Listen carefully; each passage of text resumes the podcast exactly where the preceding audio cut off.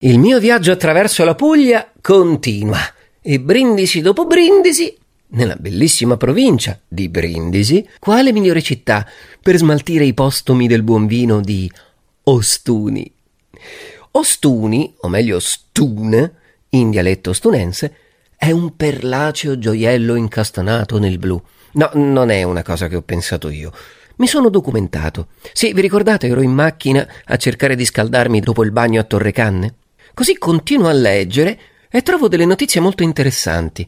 Per esempio che, con i suoi 31.000 abitanti, sorge su tre colli all'altezza di 218 metri sul livello del mare e che viene soprannominata la città bianca. E se vi state chiedendo come mai, vi invito a fare una rilassante passeggiata per il centro storico.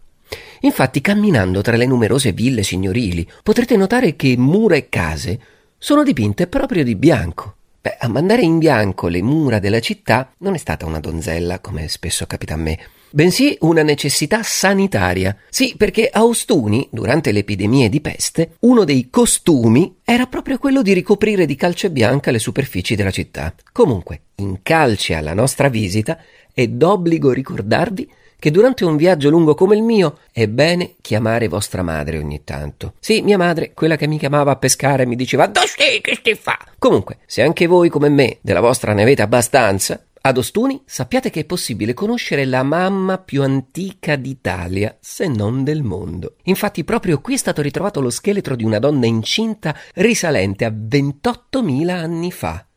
Beh, a questo punto, dopo essermi gustato un po' di cultura in quel d'Ostuni, Voglio gustarmi una bella porzione di alici arracanate oppure una gustosissima incaprata.